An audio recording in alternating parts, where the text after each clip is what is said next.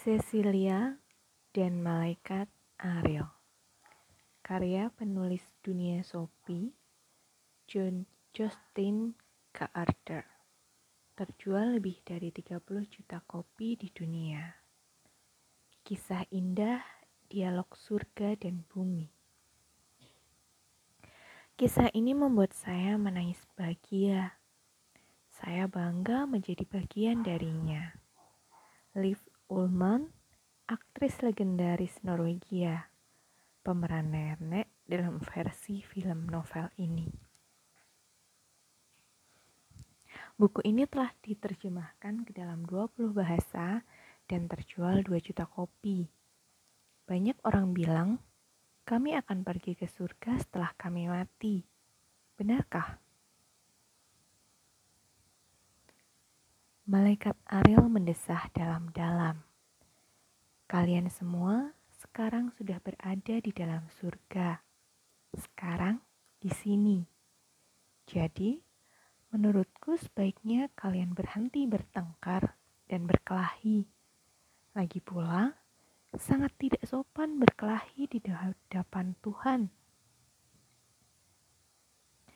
Malam Natal tahun ini sungguh menyedihkan bagi Cecilia.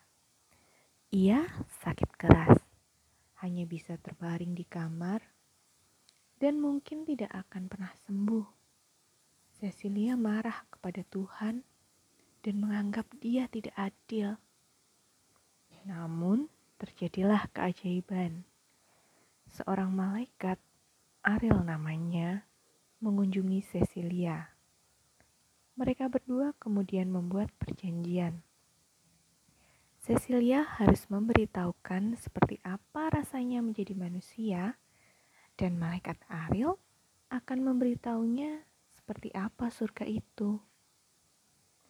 Bagaimana akhir kisah persahabatan Cecilia dan malaikat Ariel? Akankah terjadi keajaiban yang membuat Cecilia sembuh? Dan apakah Cecilia akhirnya bisa berdamai dengan Tuhan dan menerima takdirnya? Justin Carter membahas masalah-masalah pelik seperti Tuhan, surga, takdir dalam kisah yang indah, lucu, dan mengharukan. Buku ini sungguh mendalam, menyentuh, puitis, dan indah oleh Jean Spoten, Norwegia. Penerbit dari buku ini adalah Mizan.